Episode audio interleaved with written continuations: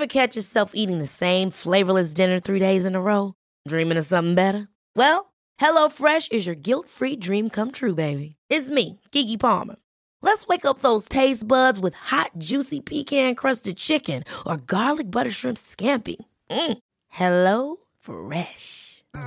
Stop dreaming of all the delicious possibilities and dig in at HelloFresh.com. Let's get this dinner party started.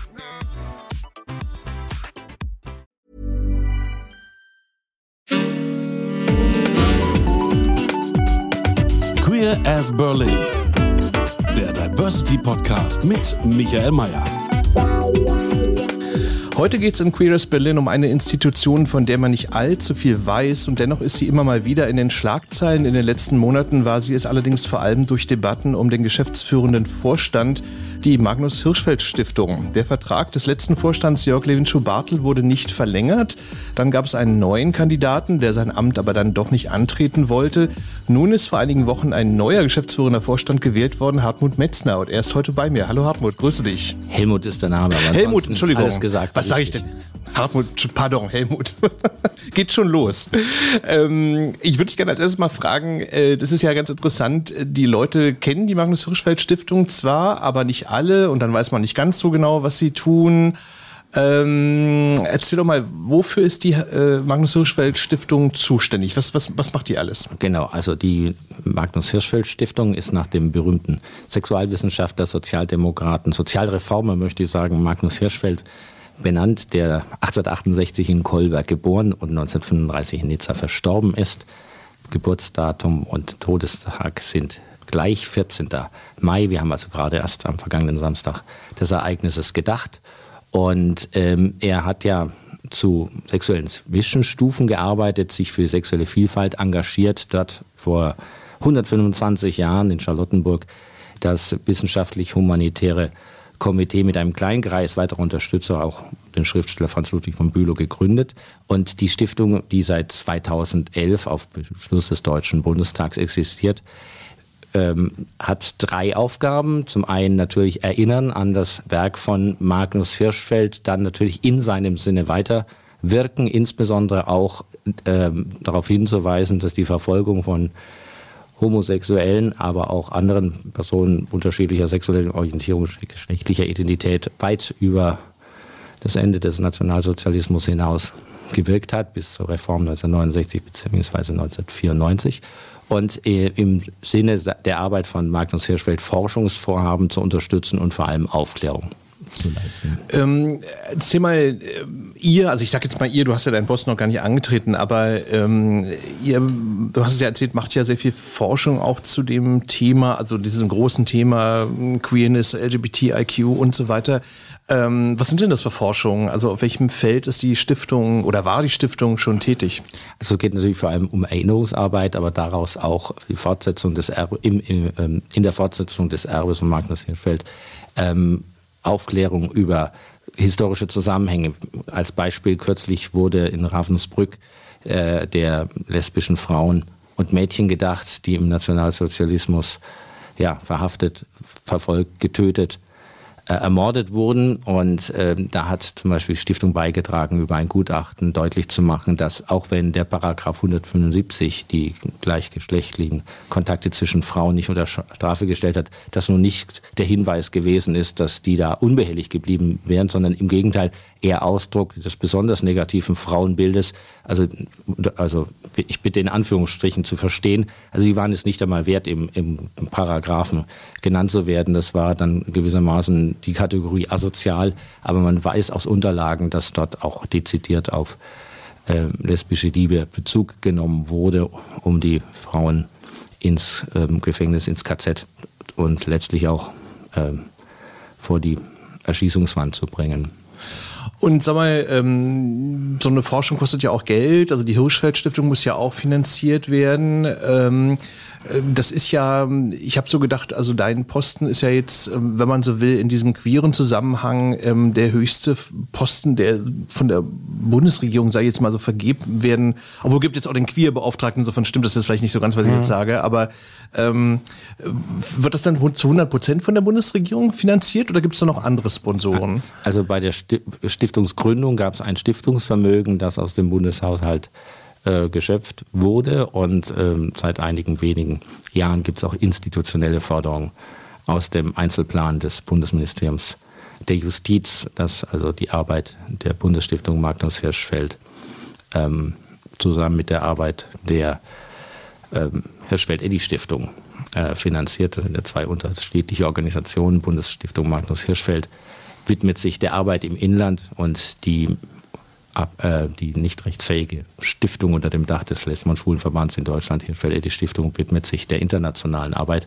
Lange Rede, kurzer Sinn, die Finanzmittel fließen aus dem Bundeshaushalt, zumal ja leider das Stiftungsvermögen vor dem Hintergrund der allgemein, zumindest in Ansätzen bekannten Entwicklung des Finanzmarktes leider nicht so äh, ertragreich sein konnte, wie man sich das wünscht. Und da sind wir also mit anderen Worten, es gibt ein Vermögen, wo man dann äh, auf Zinsen da rauszuziehen. Richtig. Und äh, wenn das nicht gerade in Immobilien angelegt ist, äh, dann ist der Ertrag finanzmarktabhängig in den letzten Jahren nicht so dolle gewesen. Und ähm, das ist dann auch eine der Aufgaben, die sich, der sich der, der Geschäftsführer wohl zu widmen hat, dass man äh, da die Krötenwanderung in die richtige Richtung befördert. Verstehe. Und äh, noch eine Frage, dann schließen wir das Thema Geld auch ab, aber mhm. ähm, ist das eigentlich so, ich, ich, ich spinne jetzt mal rum, also nehmen wir mal an, jetzt gibt es ein äh, spannendes Forschungsprojekt, äh, was aber jetzt ein bisschen mehr Geld kosten würde. Könnte man dann ähm, auch nochmal andere Gelder dann ranziehen oder müsst ihr mit dem Geld jetzt auskommen, was ihr habt? Also wir können natürlich Projekte unterstützen mit äh, Zuwendungen. Ähm, das sind meistens ähm, niedrige äh, vierstellige Beträge. Ähm, aber in, in der Tat ist es wohl so, dass die Arbeit dahingehend intensiviert werden soll, dass man durch eine größere Breite in der Öffentlichkeit hinein die, die, das Bewusstsein für Forschungsnotwendigkeiten äh, weckt, verstärkt und natürlich auch im Zusammenwirken und Dialog mit vorhandenen Universitätsinstitutionen, Genderforschung, Geschichtswissenschaft etc. naheliegende äh, Dörfer sozusagen ähm, unterstützt und befördert und da vielleicht auch weitere Mittel akquiriert. Verstehe. Ähm, jetzt kommen wir mal zu dir. Wir wollen ja dich kennen in dem Gespräch. Ähm, ich habe es ja gesagt, das ist ja so ein bisschen so, also einer der höchsten Posten in diesem LGBTIQ-Netzwerk, nenne ich es jetzt mal so. Ähm, was qualifiziert dich denn für den Posten? Was hast du bisher gemacht? Nun gut, also ich bin jetzt seit 13 ähm, Jahren im Bundesvorstand des Lesben- und Schulenverbandes in Deutschland äh, unterwegs und habe mich da insbesondere ähm, mit Finanz äh, Fragen beschäftigt, aber auch natürlich mit der allgemeinen politischen Arbeit, insbesondere auch der Interessenvertretung auf Bundesebene. Der LSVD ist ja eine überparteiliche Organisation. Trotzdem ist es gut, wenn die Mitglieder des Vorstands Verbindungen haben in alle demokratischen Parteien, weil Erfolg ja nur gemeinsam organisiert werden kann. Wir brauchen ja da eine gewisse gesellschaftliche Breite. Dem Thema selber bin ich äh, lange verbunden. Ich habe auch in meiner Geburtsstadt mal eine Selbsthilfegruppe mitgegründet vor äh, ja, mehr als äh, 34 Jahren. Äh, Wie es damals so war, ne? Du kommst, du kommst aus Bamberg, glaube ich. Ich ne? komme aus Bamberg, genau. Und ähm, ähm, das Thema nicht nur aus persönlicher Betroffenheit interessiert mich ähm, schon länger. Ich bin ja auch politisch tätig, das ist ja sogar kein Geheimnis. Und, ähm, Bei der FDP. Richtig. Und ähm, da, als ich dabei getreten bin, 1988 am 1. April, ähm, da war ja die Welt noch eine andere. Nicht? Da waren wir ja noch vor der Wiedervereinigung und vor der Angleichung der Rechtssituation ähm, und Reform. Da gab es noch Franz Josef Strauß. Ne? Ja, da gab es auch noch den Paragraphen, der 1994 erst im Zuge der Wiedervereinigung abgeschafft wurde. Also eine andere Welt und äh, trotzdem haben wir versucht, äh, gemeinsam mit Verbündeten anderer Parteien an diesem Thema, diesem dicken Brett zu bohren, das ja dann glücklicherweise mit der Lebenspartnerschaft unter Rot-Grün 2001, aber dann auch der Öffnung der Ehe 2017 wesentliche Schritte gemacht hat, aber leider auch noch nicht zu Ende ist. Da ist viel zu tun und die Bundesstiftung Magnus Hirschfeld soll das natürlich getreu dem Motto durch Wissenschaft zur Gerechtigkeit, das war ja das Motto von Magnus Hirschfeld, voranbringen und befördern und sachlich fundiert wissensbasierte Politikentscheidungen unterstützen. Mhm. Also da quasi so den, den, den wissenschaftlichen Background liefern zu bestimmten genau. Entscheidungen. Also meine Tätigkeit bislang ist ja im Hauptberuf, dass die Tätigkeit für den LSVD war ja ein Ehrenamt, äh, auch wenn man manchmal das Gefühl hat, im Ehrenamt, das weiß jeder, der da unterwegs ist, Das, das, ist ein Hauptjob, ja. Genau, richtig. Man kann ja so gewissermaßen seine Lebensgestaltung in die Hand von Selbsthilfeorganisationen oder Nichtregierungsorganisationen geben und dann muss man sich über die Freizeitgestaltung keine Gedanken mehr machen. das ist aber, glaube ich, bei allen Organisationen genau, eben, so. Und wenn man dafür brennt, ist das dann auch ein Vergnügen. Also das ist ohnehin das Privileg, dass ich eigentlich immer das machen durfte, was ich gern gemacht habe. Und äh, das ist im Moment noch die Tätigkeit für die FDP im Abgeordnetenhaus von Berlin, hier im Bereich Bildung, äh, Jugend und Familie, LSBTI, Q und äh, Kultur. Das sind ja auch wieder naheliegende Themen, die da einen gewissen Hintergrund vermitteln. Und da bin ich noch bis übermorgen tätig und wir beschäftigen uns mit dem Landeshaushalt von Berlin in Fragen Bildung, Jugend, Familie. Also ähm, also den Posten gibst du dann auch auf für, für die Magnus Hirschfeld Stiftung? Ja, ja, sicherlich. Es wird ja davon ausgegangen und ich habe das im Vertrag so gelesen und verstanden, dass ich Vollzeit tätig bin äh, für die Bundesstiftung Magnus Hirschfeld und ja, auch mein Tag hat nur 24 Stunden und zwischendurch braucht man ein bisschen Schlaf. Ich wollte gerade sagen, also es wird einem ja da nicht langweilig wahrscheinlich. Ja, ja. Genau. Ähm, ich äh, habe mich gefragt, du hast ja auch schon ein, zwei äh, Interviews gegeben zu deinem neuen mhm. äh, Job. Ähm, bewirbt man sich eigentlich auf den Geschäftsführer und Vorstand der Magnus Hirschfeld Stiftung oder wird man angesprochen? Wie, wie, wie, wie mhm. läuft denn oder liefen das? Gut, also in der Gründung, äh, mein Vorgänger, der wurde animiert, äh, nicht reanimiert, aber animiert, sich zu bewerben. Und äh, im letzten Jahr hat äh, das Kuratorium der Bundesstiftung Magnus äh, Hirschfeld beschlossen, da eine Ausschreibung ins Feld zu bringen. Die ist dann bis zum 31. Mai gelaufen und ich habe mich da beworben, wohlgemerkt noch unter der Kuratoriumsvorsitzenden Christine Lambrecht als Justizministerin und ähm, dann. Also 31. Mai letzten Jahres meinst 31. du? 31. Mai letzten Jahres, Verstehen. genau. Und dann hm. ging der Auswahlprozess und es gab etwas, was man wohl als Assessment Center bezeichnen würde, Neudeutsch, also umfangreicher Befragungen durch Fachkräfte des Ministeriums der Justiz. Das war am 25. August und am äh, 30. September, also wenige Tage nach der Bundestagswahl, aber immer noch unter der Kuratoriumvorsitzenden Christine Lambrecht, SPD, ähm, gab es dann ein Auswahlgespräch mit damals, glaube ich, drei Bewerbenden.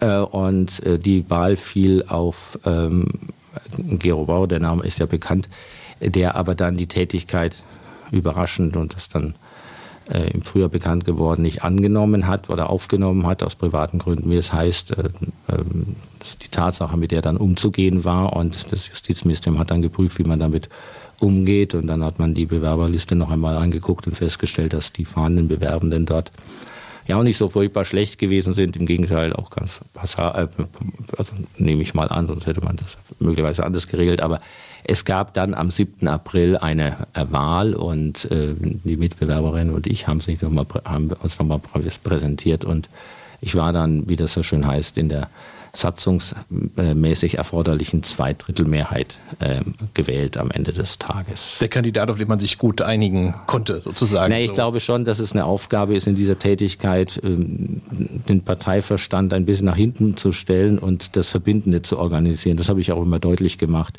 Deswegen freue ich mich auch, wenn wir miteinander sprechen und nicht nur übereinander weil am Ende geht es ja darum, ähm, zur Kenntnis zu nehmen, dass in diesen Fragen nur Einigkeit stark macht. Und ich freue mich ja, dass die in den letzten Jahren auch gewachsen ist.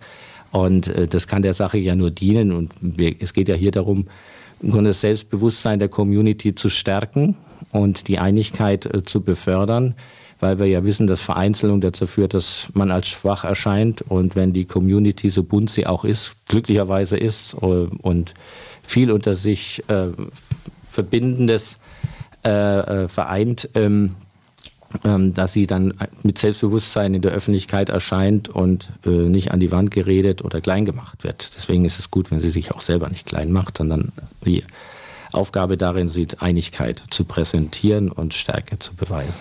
Ähm, ich will dir jetzt gar nicht widersprechen, aber du weißt ja, wie es ist. Ähm, das ist, äh, ich habe auch schon mal gehört, das ist wohl auch in Berlin besonders heftig, vielleicht in anderen Städten irgendwie nicht ganz so, aber ich lasse das jetzt einfach mal so stehen. Aber ich würde dich gerne mal fragen, äh, du kennst ja den LSVD, ja, hast du ja erzählt, äh, mhm. langer Zeit von innen.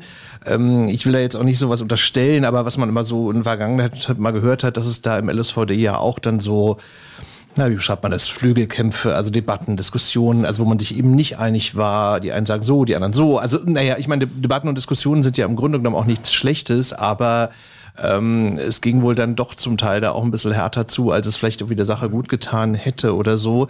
Ähm, wie ist denn das? Ich meine, du hast ja jetzt den Posten bei der Magnus Hirschfeld Stiftung noch gar nicht angetreten, aber ähm, ist das da zu erwarten, dass es da so ein bisschen, tja, ähm, weniger hart zur Sache geht oder so, weil ja vielleicht die Organisation selbst, die Institution kleiner ist oder so? Oder, oder wie ist denn so deine Erwartung da an diesen Teil deiner Arbeit? Mhm. Also wir führen lebendige äh, Diskussionen beim LSVD, aber wer auf einem Verbandstag des LSVD gewesen ist, weiß, dass es da ein allgemeines großes gemeinsames Einverständnis gibt und am Ende sich am liebsten alles in Harmonie auflöst.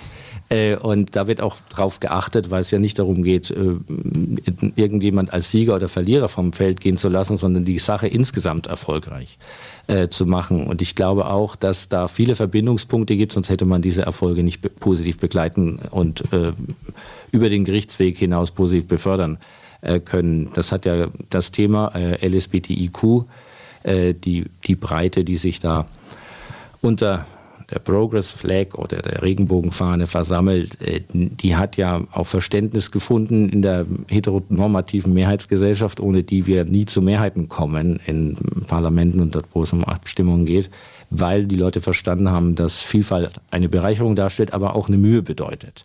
Und manchmal muss sich halt so ein Interessenskonflikt auch erst zeigen, um ausgetragen und zum Ausgleich gebracht werden zu können.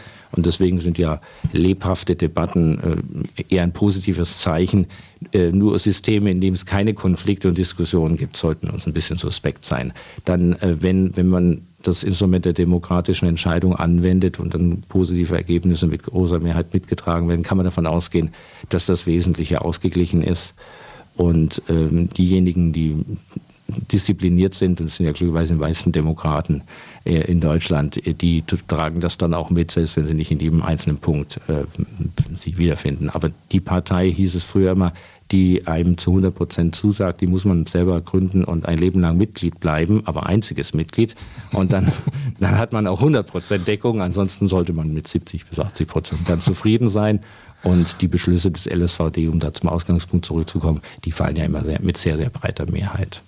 Na, ich habe das auch deswegen gefragt, weil ähm, also ich würde das schon jetzt mal so behaupten wollen, dass so die Debatten so in dieser Berliner Szene jetzt mal so in Anführungszeichen gesetzt ähm, schon so ein bisschen härter sind als jetzt vielleicht in Köln oder in München oder irgendwie so. Also, also das ist zumindest sagen wir mal so der Ruf, der dem Ganzen so äh, vorausgeht. Ähm, wie ist denn dein Verhältnis dazu zu dieser es klingt immer so blöd, aber LGBTIQ-Szene so in Berlin, ähm, wie, wie, wie siehst du das? Also ist das jetzt vielleicht auch manchmal so ein bisschen zu, weil du das ja gerade so erzählt hast, äh, zu wenig äh, harmonisch und jeder pflegt da so seinen Schrebergarten oder, oder wie siehst du das? Naja, also ich glaube, allzu viel Harmoniesoße brauchen wir nicht verbreiten. Es gibt, es, da geht es natürlich um Interessen, da geht es um Interessenlagen, da gibt's auch, geht es auch, das ist, muss man nicht verschweigen, um Verteilungskämpfe oder die Frage, wer äh, macht jetzt da einen äh, inhaltlichen oder personellen Punkt und wer steckt eher zurück, das ist vollkommen klar. Aber mhm. ich glaube, das gehört auch zu einer lebendigen Kultur dazu. Mhm. Äh, und das macht es ja auch interessant. Äh, ich, ich sage immer, wenn man immer nur auf die Schulter geklopft bekommt, entwickelt man ähm, schlimmstenfalls Haltungsschäden. Da ist es schon besser, wenn einem jemand klar und offen sagt, was einem nicht gefällt, dann kann man sich damit auseinandersetzen. Und ich glaube, das ist ja auch etwas, was positiv voranbringt. Wir müssen ja erwachsen über ähm, äh, Geschlechtlichkeit und Sexualität sprechen. Und äh, deswegen müssen wir auch Diskussionen erwachsen führen und einpreisen, dass wir es mit Menschen zu tun haben. Ja, und dann sind, da hat jeder so sein Naturell. Der eine ist impulsiver, der andere vielleicht etwas bedächtiger. Und alle sollen ihren Platz finden und äh, ihr, ihre Meinung zur Geltung bringen können. Und dazu muss sie halt geäußert werden. Dann wird sie manchmal ein bisschen pointiert vorgetragen weil wir ja auch, äh, sage ich mal, ich bin ja auch schon ein bisschen älter, wir gucken ja auf Jahrzehnte zurück und da wissen wir auch, also wer nicht laut gibt, wird auch nicht zur Kenntnis genommen. Und äh, wer Respekt erwartet, muss gesehen werden. Ja? Und das heißt also dann, äh, kleinere Gruppen müssen ein bisschen lauter schreien, um deutlich zu machen, dass sie auch noch da sind und in ihren Interessen gehört äh, werden. Und äh, dann hoffentlich in der Diskussion einen positiven Beitrag leisten, äh, um, um neben der Lautstärke vielleicht auch äh, die Argumentationsstärke mitzubringen. Also mit anderen Worten, du kannst jetzt auch mit harten Diskussionsdebatten, äh, Beiträgen auch äh, leben. So, also ja gut, also das heißt, wie heißt das immer, äh, wer, die, wer die Hitze in der Küche nicht verträgt, soll nicht kochen gehen. Na, oder wie hieß das? Ja, ja das also das, sowas, ja, darauf, genau. oder wer, wie, If you can't stand the heat, stay out of the kitchen. Ja, so, ne? genau, ja. richtig. Ja, ne? Oder wer nicht will, dass die Krähen schreien, darf nicht Kirchturmspitze sein. Na, also das, das muss man einfach aushalten. Und äh, das, da weiß man wenigstens, woran man ist. Also mir ist das lieber, als wenn da verdrückte äh, Stimmungen sind und man irgendwie das Gefühl hat, hier ist doch was nicht in Ordnung, was stimmt denn da nicht? Ja, also das äh, ist etwas, was einem eher Magengeschwüre bereitet und die hm. wollen, wir, wollen wir ja selber nicht haben und auch nicht verursachen. Ähm, du ahnst schon, was ich jetzt als nächstes fragen will. Und zwar, du bist ja schon auch auf Kritik gestoßen, ähm, weil du im Netz, sagen wir mal, also ich nenne das jetzt mal so einen robusten Humor an den Tag gelegt hast. Also du hast mhm. ein Foto getwittert, auf dem du dich mit einem Schleier gezeigt hast. Ähm, also das äh, wurde ja viel diskutiert. Also ich habe da bei Twitter und so, also ich habe da auch viel gefunden zu. Mhm. Also ich will jetzt auch gar nicht mich so auf dieses Thema jetzt so versteifen, aber ähm, was sagst du denn zu der Kritik, die, die da an dir geäußert wurde? Ich meine, das ging ja dann irgendwie auch in die Richtung so nach dem Motto, naja, also der Mann ist nicht der Richtige für den Posten. Also gut, das kam dann auch aus bestimmten Ecken und so weiter. Ähm, mhm. Ist vielleicht auch, äh, naja, vielleicht auch, auch erwartbar, wenn da jemand so einen Posten neu antritt oder so. Aber ähm, sagen wir mal so, was ich dann so dabei gedacht habe, war, ähm, wie gesagt, also ich nenne es so robusten Humor, den hast du offenbar. Ähm, was sagst du denn zu der Kritik, die da geäußert ja, wurde? Ja, also ich habe ja nicht gedacht, dass da bis in die Ahnenforschung hineingegangen wird. Da hat man ja wirklich weit Das Netz vergisst nie. Das, das Netz, Netz, vergisst, vergisst nie, nie, aber ich stehe auch dazu äh, und ich finde es nur ein bisschen ja, wie soll man sagen, also die Pointe wird durch Erklärung nicht komischer. Na, also, äh, und ja, aber ein Witz der, erklären der, muss, ist ja immer das Schlimmste Das ist ne? schlimm, also das spricht jetzt dafür, dass vielleicht Humorist nicht äh, meine Stammprofession ist, äh, aber ähm, die Sache mit äh, der Burka, die hat eigentlich einen ganz anderen Hintergrund. Also da hatte ich zwei Erlebnisse. Zum einen habe ich mal auf einer CSD-Parade tatsächlich eine Frau in Burka getroffen und habe sie gefragt, warum trägt sie das? Und dann sagte sie zu mir, ja, wenn die Menschen zu Hause bei mir in Saudi-Arabien sehen, dass ich hier auf dem CSD bin, dann kriege ich Ärger. Und dann habe ich mir gedacht, hoppla, also ich weiß jetzt, man weiß ja selten, warum das getragen wird, da gibt es alle möglichen Theorien. Äh, und ich bin immer der Auffassung, wenn es freiwillig getragen wird oder würde, habe ich da nichts zu, zu sagen, würde auch niemandem sagen, wie er seine Frisur bindet oder sonst etwas, ja. Aber wenn es zwanghaft, wenn es erzwungen wäre, dann müssen wir natürlich dagegen äh, sein. Und außerdem bin ich immer ein bisschen, also manchmal etwas ironisch und ich habe mir eine Burka angeschafft, um mal reinzugucken, ob im Wäschelabel irgendein religiöser Gehalt steht und da stand da nur Mischgewebe und nicht also. Das habe ich jetzt gar nicht verstanden. Mischgewebe stand. Nee, nee, das schon, aber, aber ob da was stand? Religiöse. Religiöser Gehalt, weil ja immer gesagt wird, ne, da, da läuft einer, ähm, läuft eine Frau oder eine Person mit, mit Schleier, nicht? Also das muss eine religiöse Aussage sein. Ach so. Und dann habe ich, okay. hab ich mal ein solches ja. Ding im Internet bestellt und angeguckt und festgestellt, im Wäschelabel stand nur Mischgewebe und nicht religiöser Gehalt. Also da wird also auch viel hineingedeutet. Und dann ist ja die Frage, wie geht man damit um? Und äh, äh einmal habe ich mich am Frauentag auch ähm, äh, so gekleidet, äh, also das angezogen und zwei Nelken gehalten, um darauf aufmerksam zu machen, dass wir natürlich wichtige Diskussionen führen um die Position von äh, Frauen oder Flinter, also äh, Frauen, Lesben, Inter oder non-binäre Trans und Agenda, mhm. äh, aber dabei betrachten, dass es bei anderen, in anderen Weltgegenden um sehr viel, also wir können darüber unterhalten, das ist auch wichtig, ja, damit man über Identität und Individualität spricht und klar wird, aber wir müssen auch sehen, dass anderswo ganz basale Rechte erst einmal geschaffen werden sollen, das bitte über den akademischen Debatten, die ich auch gerne führe, nicht vergessen werden. Ja, ja, klar, gerade weil du Saudi-Arabien erwähnt hast, also klar, also logisch. also da sind wir bei ganz anderen äh, Standards, so klar, ja. Ähm, aber ich habe dich, glaube ich, unterbrochen. Also ich meine, äh, also du, du meinst, dass man jetzt dein, dein, also dass man das jetzt zu hoch gehängt hat, jetzt diesen, diesen Tweet von ja, dir. Ja, also das ist immer so, das, das, weiß man im politischen Geschäft, ne, dass man sich da immer äh, aufs Glatteis begibt, wenn man äh, äh, sich öffentlich äußert und äh, alles, was man da sagt, wird für oder in der Regel gegen einen verwendet. Und äh, ich versuche eigentlich immer erst zu denken, ich schreibe Und manchmal provoziere ich auch, äh, weil nur, sage ich mal, wer etwas anstoßen will, sollte möglicherweise auch ab und zu ein bisschen anstößig sein. Also die ganze LSBTIQ-Bewegung wäre ja niemals vorangekommen, wenn sie sich immer nur an den Common gehalten hätte. Ja, also das ist nun mal das Wesen, sage ich mal, ich will das nicht stilisieren, ich sehe mich nicht als äh, revolutionär, dafür sind ja die Bedingungen hierzulande auch so, dass man das äh, gewaltfrei machen kann, äh, Fortentwickeln der Gesellschaft, ja, aber muss schon schon sagen, also wer die Fackel der Freiheit durch die Menge trägt, darf sich nicht äh, davor scheuen, irgendjemand den Bart zu versengen. Der, äh, das ist sozusagen der Effekt der, der, der provozierenden Äußerung ähm, folgt und dann kann man das als Einstieg in die Diskussion sehen oder aber als Impuls betrachten. Ne? Da war aber jetzt wieder einer ganz böse und den müssen wir jetzt in seiner Meinung äh, zurechtweisen. Dabei ist es ja manchmal in der offenen Gesellschaft auch so, dass man eine Meinung auch einfach mal stehen lässt. Ja, man muss sie ja nicht teilen, aber man nimmt sie zur Kenntnis, dann kann man zumindest mal seine Argumentation dran überprüfen oder schärfen. Und deswegen liebe ich auch immer den Widerspruch. Mhm. Weil dann kann ich gucken, habe ich, habe ich jetzt mein Argument schon überzeugend vorgetragen oder, was ja auch ganz hilfreich ist, ist das so stichhaltig oder hat der andere vielleicht nicht auch noch recht? Äh, in diesem Punkt. Und das ist ja auch schön, wenn man in einer offenen Gesellschaft diskutiert, dass Zweifel möglich ist und aufgelöst werden kann und am Ende, dass das Ideal ne, zu besseren Erkenntnissen führt. Naja, du hast ja auch gesagt, ich glaube, das Problem ist ja auch so ein bisschen, dass man über Humor äh, schlecht äh, streiten ja. äh, kann, äh, so, ne? Aber ähm, ich habe mich, also die, die ganze Debatte auf Twitter nochmal äh, mir zu Gemüte geführt habe, gefragt, ob das vielleicht auch daran liegt, ähm, also ich behaupte das jetzt mal so, also dass diese LGBTIQ-Szene in Berlin doch eher links ist, so, also wie auch hm. immer man jetzt links definiert, so, hm. aber ich würde das jetzt mal so behaupten wollen. Und das, glaube ich, so ein bisschen dann auch so dieser Effekt war, dass die dann äh, gesehen haben, hm, naja, und der Neue, der kommt von der FDP und warum kommt der von der FDP und hm. so, ne? Also, ja. also du kommst sozusagen, ich weiß nicht, wie du es selber siehst, also du kommst sozusagen da jetzt nicht so aus dieser Bubble, die man da so, so gelegentlich mal hat. Also da kommst du, glaube ich, eher so ein bisschen von einem anderen Zusammenhang.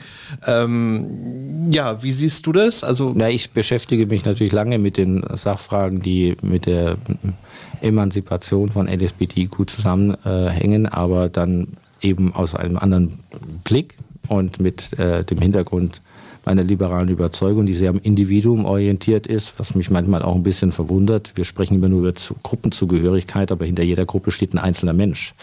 Und äh, da finde ich eigentlich die Lehre von Magnus Hirschfeld sehr interessant, weil der ja deutlich macht, dass sehr viel mehr als nur eine binäre Welt gibt. Und diese Vermutung hatten wir ja schon immer. Wir waren ja immer schon, also wir aufgeklärten Vorreiter des, der LSBTI-Bewegung, ähm, dass also die Welt in der Beschriftung von Toiletten nicht ausreichend in ihrer Komplexität dargestellt ist. Ja, und im Grunde jeder sein eigenes Geschlecht ist, so wie das mal der Philosoph Sloterdijk gesagt hat. Der hat ja gesagt, ich bin meine eigene Parallelgesellschaft.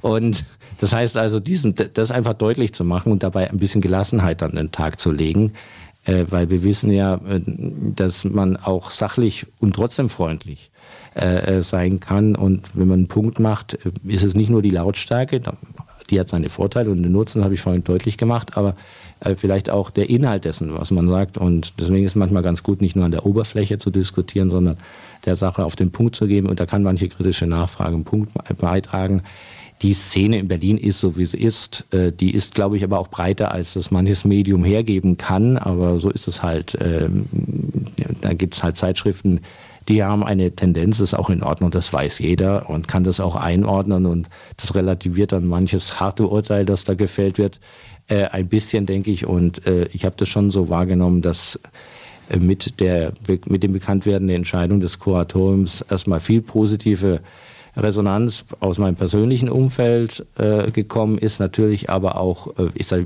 ich will mal sagen, Erwartungen, die in Kritik gekleidet wurden, sind nicht ausgeblieben. Und äh, deswegen setze ich jetzt mal darauf, dass, wenn man sich mal ein bisschen weniger um die Person, sondern am Ende dann um das Programm und die Arbeit der Stiftung äh, kümmert und den, den Ertrag der nächsten Jahre betrachtet, dass wir dann schon zu einem Ergebnis kommen, das, das dann zumindest heißt, dass er nicht alles falsch gemacht hat. Also man kann im Leben nie alle Menschen gleichzeitig glücklich machen. Das würde einen auch überfordern. Und ich bin auch immer ganz dankbar, dass ich, dass ich nicht die ganze Liebe der Welt erwidern muss. Ja, das würde mich auch etwas überfordern. Naja gut, das, das musst du ja auch nicht, aber ähm, sagen wir mal so, ich glaube, es sind ja verschiedene Ebenen, über die wir jetzt reden. Also zum Beispiel jetzt beim Thema äh, Bürgerrechte und mhm. LGBTIQ-Rechte, da kann man ja beim besten Willen der FDP jetzt nicht vorwerfen, äh, dass sie da zu wenig tun würde, sondern im Gegenteil, das ist ja sogar, würde ich sagen, also, also der Markenkern, würde man ja sagen, der Partei, also wo man sich ja immer schon sehr stark äh, äh, engagiert hat. Aber ähm, ich würde dich gerne fragen, also du hast ja jetzt bestimmt im Nachklang von deiner Nominierung oder, oder der Berufung zu dem Job ja bestimmt schon Gespräche geführt. Ähm, wie, welchen Eindruck hast du da jetzt? Also wie, wie, wie, wie kommst du da an in der Szene, sage ich jetzt mal so? Also haben die Leute da auch schon gesagt, so, sie finden deine Berufung jetzt nicht so toll oder so. Also wie, wie sind so deine Erfahrungen jetzt in den ersten Wochen?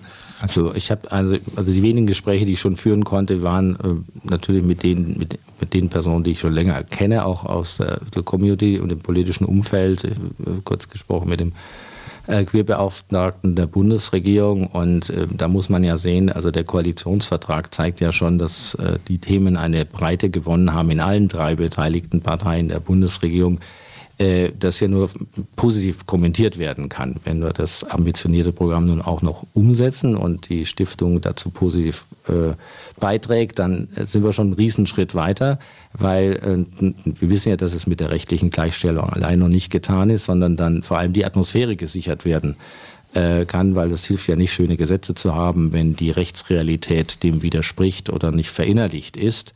Und deswegen müssen wir den Schritt wagen und dazu beitragen, dass es von der, von der Rechtslage in die Realität kommt. Und da geht es vor allem auch um Atmosphäre. Mhm. Und äh, das, ich glaube schon, dass, äh, dass also Gesprächsatmosphäre. Gesprächsatmosphäre und im, im Gespräch zu bleiben. Und ich spreche auch mit Oppositionspolitikern, also demokratischen Oppositionspolitikern.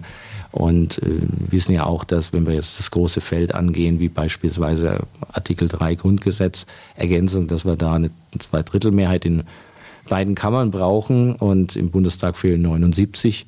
Also die äh, sexuelle Identität. Die, die sexuelle äh, Identität in Artikel 3 erklären, als, als, Diskriminierungsmerkmal aufzunehmen, mhm. weil das bislang ist ja das Grundgesetz ein bisschen blind für LSBTIQ-Angelegenheiten und wir haben ja leider historisch die Erfahrung gemacht, dass trotz dieses Grundgesetzes, das wir ja als wirklich Glücksfall der Geschichte Deutschland bezeichnen dürfen, dass trotz dieses Grundgesetzes Diskriminierung bis 1969 und in ab, leicht abgeschwächter Form bis 1994 weiter möglich gewesen ist im Westteil des Landes und im Ostteil auch, aber in einem anderen Paragraphen und glücklicherweise auch nicht so lange, aber das ist die Realität, die unter dieser Verfassung möglich war und deswegen ist notwendig, dass wir da diese Sicherung reinbauen.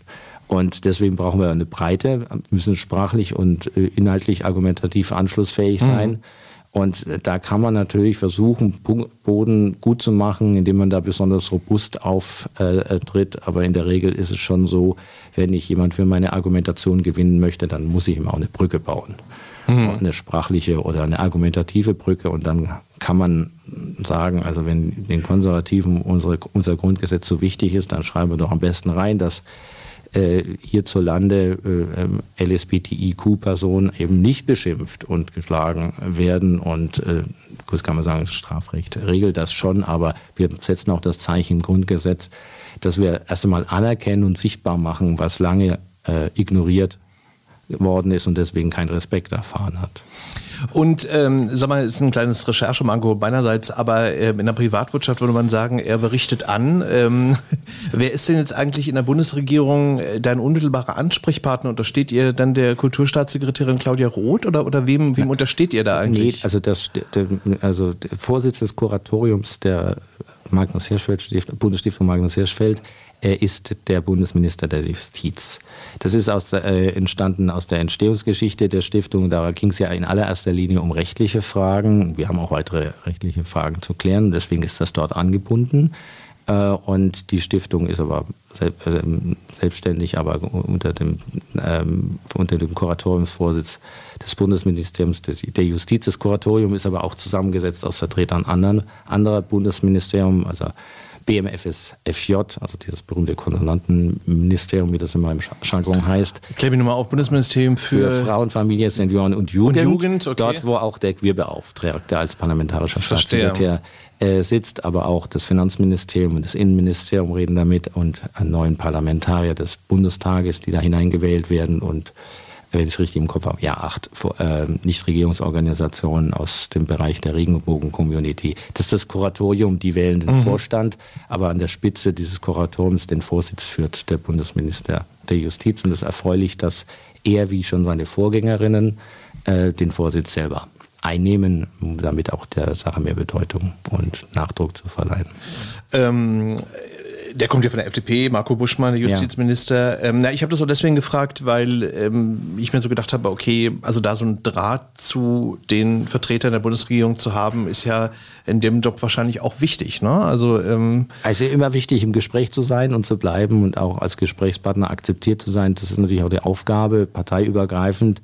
Und ich glaube, das ist jetzt nicht ganz schlecht, dass äh, der Bundesminister der Justiz mir bekannt ist, persönlich bekannt ist, oder auch der Finanzminister mir persönlich bekannt ist, äh, aber auch in anderen Bereichen, äh, die weiteren Häuser sind Innenministerium, BMF, FJ, ähm, haben wir natürlich über Jahre Kontakte und ich bin ja nicht allein in der Stiftung, da gibt es hm. einen sehr erfolgreichen... Wie viele Leute seid ihr da eigentlich insgesamt? das sind acht Mitarbeitende. Okay.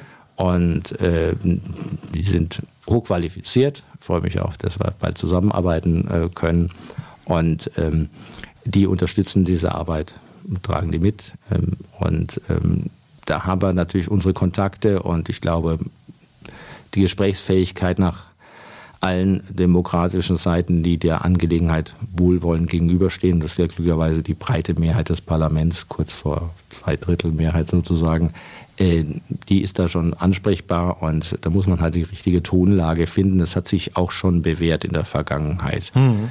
Äh, bei Fragestellungen wie dem gemeinsamen Gesetzentwurf, den es in der letzten Legislatur gab, von äh, Grünen, FDP und Linken äh, zum äh, Thema Ergänzung Artikel 3 Grundgesetz unter den damaligen Vorzeichen Große Koalition.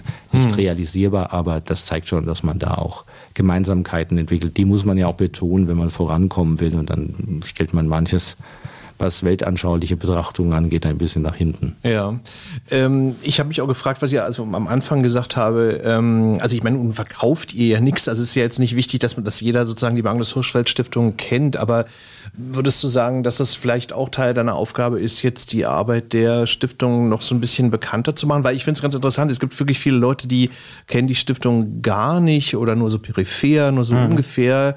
Ähm, ich muss gestehen, bis vor ein paar Jahren ging mir das sogar selber auch so. Ähm, also ist das vielleicht auch ein Teil deiner künftigen Aufgaben? Na sicher. Also die Bundesstiftung Magnus Hirschfeld muss als Marke entwickelt werden. Die, ich sage, ich sage immer, die Antidiskriminierungsarchitektur der Bundesrepublik hat sich erweitert. Ja, wir haben vom Beauftragten schon gesprochen. Jetzt geht es darum, wie kann diese Marke sich in diesem Feld positionieren? Was ist unser spezifischer Auftrag?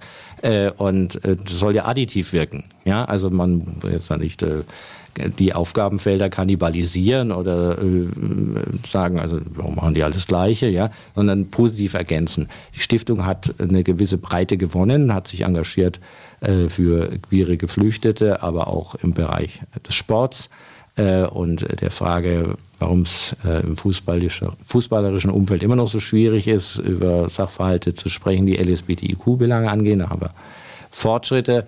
Aber also ich glaube, das sind nicht nur Schaufensteraktivitäten, sondern auch wirklich wichtige Impulse in eine breitere Öffentlichkeit hinein. Und tatsächlich muss es darum gehen, äh, jetzt nicht nur die Community glücklich zu machen und im Selbstbewusstsein zu stärken, sondern äh, auch der allgemeinen Öffentlichkeit, also dieser heteronormativen Mehrheitsgesellschaft, in der wir uns ja wie Fische im Wasser täglich bewegen, äh, beizubringen, dass das einen Vorteil hat, wenn man auf Vielfalt setzt und es begreift ja immer mehr Raum. Also da gibt es ja ausreichend Untersuchungen, die deutlich machen, dass auch Menschen, die jetzt nicht unmittelbar betroffen, ich sage das jetzt mal in Anführungsstrichen, mhm. sind, äh, es wichtig finden, dass es eine Atmosphäre gibt, wo jeder so sein kann, äh, wie er das gerade für richtig hält, äh, im Rahmen der Gesetze natürlich. Und äh, jeder soll lieben können, wen oder wen er, wen sie äh, lieben äh, möchten. Und äh, das schätzen die Leute. Und das macht die Bundesrepublik reich und attraktiv und da gibt es ja auch einen Wandel. Ne? Also Klar, wir haben ja. festgestellt, äh, der, der Spruch Ehe für alle äh, war richtig und äh, uns geht ja auch die, die Ehe nicht aus. Ne? Also es gab keine heterosexuelle Ehe weniger, nur weil Homosexuelle nur heiraten durften. nicht, dass man Na? wüsste jedenfalls. Es war, also es war genug Ehe für alle da und so wird es auch weitergehen. Und äh, das heißt also, da wird niemand etwas genommen. Im Gegenteil, wir äh, verschaffen Menschen Rechte, die ihnen immer zugestanden haben, aber nicht zugestanden wurden. Und äh, deswegen ist das äh, eine Auseinandersetzung, die zu führen ist und auch weiter gestärkt werden muss, dass man einfach deutlich macht, da geht es jetzt nicht um die Auseinandersetzung mit Opfern. LSBTIQ sind natürlich äh, Ziel äh, täglicher verbaler und tätlicher Gewalt, aber sind nicht allererster Linie Opfer, sondern sind Glieder der Gesellschaft, machen die Gesellschaft reich, tragen was bei, bringen sich ein. Und wenn ich das richtig beobachte, auch im großen Maße im Bereich von Ehrenamt und Freiwilligkeit. Mhm. Und insofern muss man sich damit auch nicht verstecken, sondern darf sein Gewicht auch bei einbringen in eine bunte Gesellschaft. Mhm. Wobei ich jetzt noch erwähnen würde, aber das ist jetzt ein ganz eigenes Fass, was wir jetzt hier aufmachen, dass das natürlich schon ein Problem ist, dass ich finde, manche Gruppen äh, von LGBTIQ sind marginalisiert, wo es dann schon auch um Teilhabe, auch wirtschaftlicher Richtig. Natur und so weiter mhm. geht. Aber das führt jetzt ein bisschen zu weit. Aber ich würde dich gerne noch was fragen. Und zwar, das war diese Woche auch gerade in den ARD-Tagesthemen. Ähm, neben der Grundgesetzänderung, was du erwähnt hast, ist ja auch ein Projekt der Ampel ähm, das transsexuellen Gesetz. Mhm. Ähm, ich habe mich da gefragt, ähm, ist das eigentlich so, kann man das so sagen, ist das eigentlich von wissenschaftlicher Seite, also was die Magnus Hirschfeld Stiftung ja dann leisten würde oder auch schon getan hat, ähm, schon ausreichend begleitet? Oder würdest du sagen, dass man da im Zuge dieser Gesetzesänderung äh, sogar vielleicht noch irgendwie eine Studie braucht? Oder ist das jetzt wirklich genügend ausgeleuchtet, um da eine sichere Entscheidung zu fällen? Also wir stehen da vor einer ganz wichtigen Debatte. Das Gesetz ist durch, also das transsexuellen Gesetz aus dem Jahr 1980, ist durch Rechtsprechung des Bundesverfassungsgerichts eigentlich löchrig wie ein Schweizer Käse. Das geht ja schon seit Jahren. Ne? In, ja. in, weiten mhm. Teilen für verfassungswidrig erklärt. Also mhm. Also da gibt es Handlungsbedarf und da braucht es ein Selbstbestimmungsrecht. Das sind erstmal die juristischen Vorgaben. Und ich glaube schon, dass ähm, diejenigen, die sich intensiver damit beschäftigen und das mal äh, ähm, mit sachlichem Abstand betrachten, schon auch äh, einsehen, und das ist ja der Kernbereich dessen, dass Menschen über ihre sexuelle Identität am besten selbst Bescheid wissen. Und das, was da stattfindet, und das ist ja dieser erniedrigende Punkt, der da durch die Gutachten erforderlich ist, ja, das, was da stattfindet, das vom ja, wir sind ja hier in einem Bereich, wo Erwachsene äh, über Sexualität gesprochen wird, also dass da vom Masturbationsverhalten äh, bis äh, anderen Fragestellungen in die Persönlichkeit fragend eingedrungen wird, ja, um die auszuleuchten. Im ne? übertragenen Sinne in die Unterhose. Genau, richtig. Sagen. Und da muss ja. ich sagen, ich weiß nicht, ob das Aufgabe des Staates ist, mhm. in dieser Weise übergriffig zu sein. Mhm. Da muss auch die Gesellschaft durch ein Selbstbestimmungsrecht ein deutliches Stoppzeichen setzen. Mhm. Das ist wie alles, was einen gesellschaftlichen Fortschritt braucht, äh, nicht ganz ohne Widerspruch möglich, aber es ist auch immer so, meines Erachtens, oder eine Erfahrung ist vielleicht, je lauter der Widerstand äh, wird, äh, desto schwacher, schwächer sind vielfach die Argumente. Und wenn man die Menschen, die sich da besonders ins Zeug legen, äh, mal befragt und kritisch betrachtet, äh, dann stellt man auch wieder fest, da glauben auch wieder, ähnlich wie bei der Ehe für alle, ihnen wird etwas weggenommen. Ja? Mhm. Äh, dabei, erstens muss man ja sagen, äh, also Menschenrechte werden nicht nach Quantitäten berechnet, aber wir, wir sprechen jetzt nicht äh, von der Mehrheit der Gesellschaft, ja, sondern das ist eine kleine, aber vulnerable Gruppe, die trotzdem ihre Rechte hat. Und der, dem müssen wir zu Rechten verhelfen. Und äh, deswegen müssen wir uns damit auseinandersetzen. Es ist davon zurechtgesprochen worden, dass die Community für sich auch nicht nur aus guten, guten Menschen besteht. Da gibt es auch bessere und schlechtere oder will ich mal sagen, aufgeklärtere und weniger aufgeklärter. Und wir wissen es selber, dass wir uns auch immer die Nase, an die eigene Nase fassen müssen, wenn wir, wenn wir so auf die Welt blicken und die Frage stellen, ist angesprochen worden, wie gehen wir denn nun äh, mit Menschen um, die nicht so ganz unserer Vorstellung entsprechen? Behandeln wir die trotzdem ihrer Würde entsprechend? Das ist ja der Auftrag unserer Verfassung. Oder sind wir da vielleicht ein bisschen zu hochnäsig? Nehmen wir Abstand? Gibt es da soziale Barrieren oder andere Barrieren, die gesundheitlich äh, sind? Ich hatte kürzlich eine Unterhaltung äh, über Chat und dann sagte jemand zu mir, er müsse sich entschuldigen, er sei taub. Ich weiß gar nicht, was der Grund ist, sich da zu entschuldigen. Äh, das, das ist halt mal so, ich trage eine Brille, würde mich auch nicht dafür entschuldigen. Aber da sieht man schon, was wieder Menschen auch klein gemacht werden und mhm. die müssen wir stärken und äh, ertüchtigen, äh, weil das auch ein wichtiges Signal ist. Und ich möchte nicht in einer Gesellschaft leben, die solche, die, die, die Transpersonen an den Rand drängt. Mhm. Äh, das wäre mir, also finde ich unangemessen. Oh, äh, und man weiß ja auch, ja, im Moment sind es die einen, beim nächsten Mal gefällt es jemand, ja, ja, klar. dann geht das so weiter. Wobei nicht? meine Frage war ja noch eine andere. Äh, äh, es hm. ging ja um die wissenschaftliche Begleitung, ja. weil Politiker ja immer sehr gerne äh, Entscheidungen fällen, irgendwie ja. aufgrund von Studien, so, wo man sich dann darauf stützen kann. Würdest du sagen, also das Thema ist schon ausreichend ausgeleuchtet? Also ich glaube, man muss sich da dem Beispiel von Magnus Hirschfeld ein bisschen annähern. Der hat es ja immer hingekriegt, wissenschaftliche Erkenntnisse der Zeit populär zu vermitteln. Und ich glaube, wir haben da eine Transportaufgabe. Wir müssen das, was die Wissenschaft für sich längst äh, erkannt hat, die Weltgesundheitsorganisation ist darüber schon länger im Austausch und man weiß auch, dass das nicht einem klassischen Krankheitsbild entspricht, ja, mhm. sondern einfach wie es früher ja war, ja, eben, sondern es ist ein, ein, ein Ausdruck menschlichen Wesens, eine, eine, eine Variante der Existenz und hat deswegen auch ihre Würde und ihren Schutz verdient. Das ist die wissenschaftliche Erkenntnis und das müssen wir in die breitere Öffentlichkeit ertragen, weil wir wissen ja, der Spruch von Magnus Hirschfeld bleibt durch Wissenschaft zur Gerechtigkeit. Das heißt, Vorurteile abbauen, Wissen schaffen, damit die Menschen äh, verstehen, weshalb jetzt hier was zu tun ist, damit äh, die Rechtslage, die Menschenrechte Einzelner äh, gewürdigt werden und gesichert sind. Äh, wir sind schon fast am Schluss. Danke für deine Zeit. Ich würde dich gerne am Schluss noch fragen, ähm, du hast ja auch schon so ein bisschen gesagt, was du dir vorgenommen hast für deinen neuen Job, mhm. aber ähm, hast du darüber hinaus noch irgendwie einen Schwerpunkt, also wo du jetzt sagst, äh, das willst du jetzt äh, fokussiert irgendwie angehen? Ja, also wir mussten ja, wir mussten ja zur Kenntnis nehmen, dass das, was Magnus Hirschfeld ins Werk gesetzt hat, 1933 durch die Nationalsozialisten zerstört worden ist.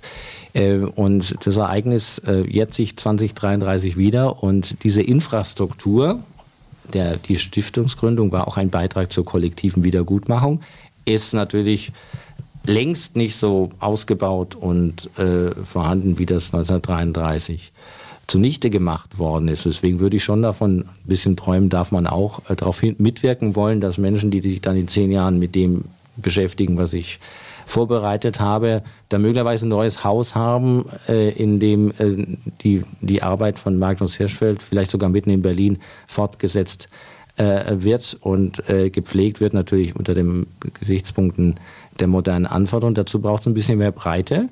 Äh, bisschen mehr Geld wahrscheinlich auch. Genau, ne? richtig. Und deswegen sehe ich es natürlich auch als Aufgabe an, äh, die beispielsweise wirtschaftlichen Akteure auch ein bisschen einzubeziehen, wenn es um die kollektive Wiedergutmachung gibt, geht. Da tut sich viel in der Wirtschaft. Wir wollen jetzt nicht alles als Pinkwashing äh, deklassieren, mhm. aber manchmal liegt der Eindruck nahe. Und deswegen geht es vielleicht darum, dahingehend zu argumentieren, dass wirtschaftliche Unternehmen äh, im Rahmen ihrer ohnehin vorhandenen Corporate Social Responsibility da mal ihre Verantwortung wahrnehmen, dass sie äh, diese Bewegung fröhlichen Selbstbewusstseins, also das Gay Pride Movement, Gay, nein, mhm. Fassen, Fassen, heute würde man wahrscheinlich Queer Pride Movement sagen, äh, mit unterstützen und sich da auch engagieren und finanziell einbringen, weil sie bemerken, dass Produktionsstandorte mit Vielfalt äh, besser mhm. bessere Arbeitsergebnisse und Arbeitsatmosphäre sichern Klar. als solche ohne. Geht ja auch für das Frauenthema, sagt man ja, die, divers ist immer produktiver. Gemischte also, Teams, also, genau. das ist das A und O. Ja. Danke für deine Zeit. Das war ganz Bitte. spannend. Danke. Das war die Mai-Folge von Queers Berlin. Zu Gast war Helmut Metzner, neuer Geschäftsführer, geschäftsführender Vorstand der Magnus Hirschfeld Stiftung. Ein bisschen schwierig. Muss man auch noch dran gewöhnen. Genau. Danke für euch fürs Zuhören und dann bis zur nächsten Folge im Juni. Danke. Bis dann. Tschüss. Queer as Berlin. Der Diversity Podcast mit Michael Mayer.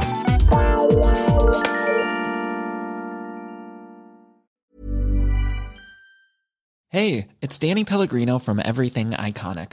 Ready to upgrade your style game without blowing your budget? Check out Quince. They've got all the good stuff shirts and polos, activewear, and fine leather goods, all at 50 to 80% less than other high end brands. And the best part? They're all about safe, ethical, and responsible manufacturing.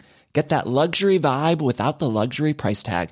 Hit up quince.com slash upgrade for free shipping and 365 day returns on your next order. That's quince.com slash upgrade.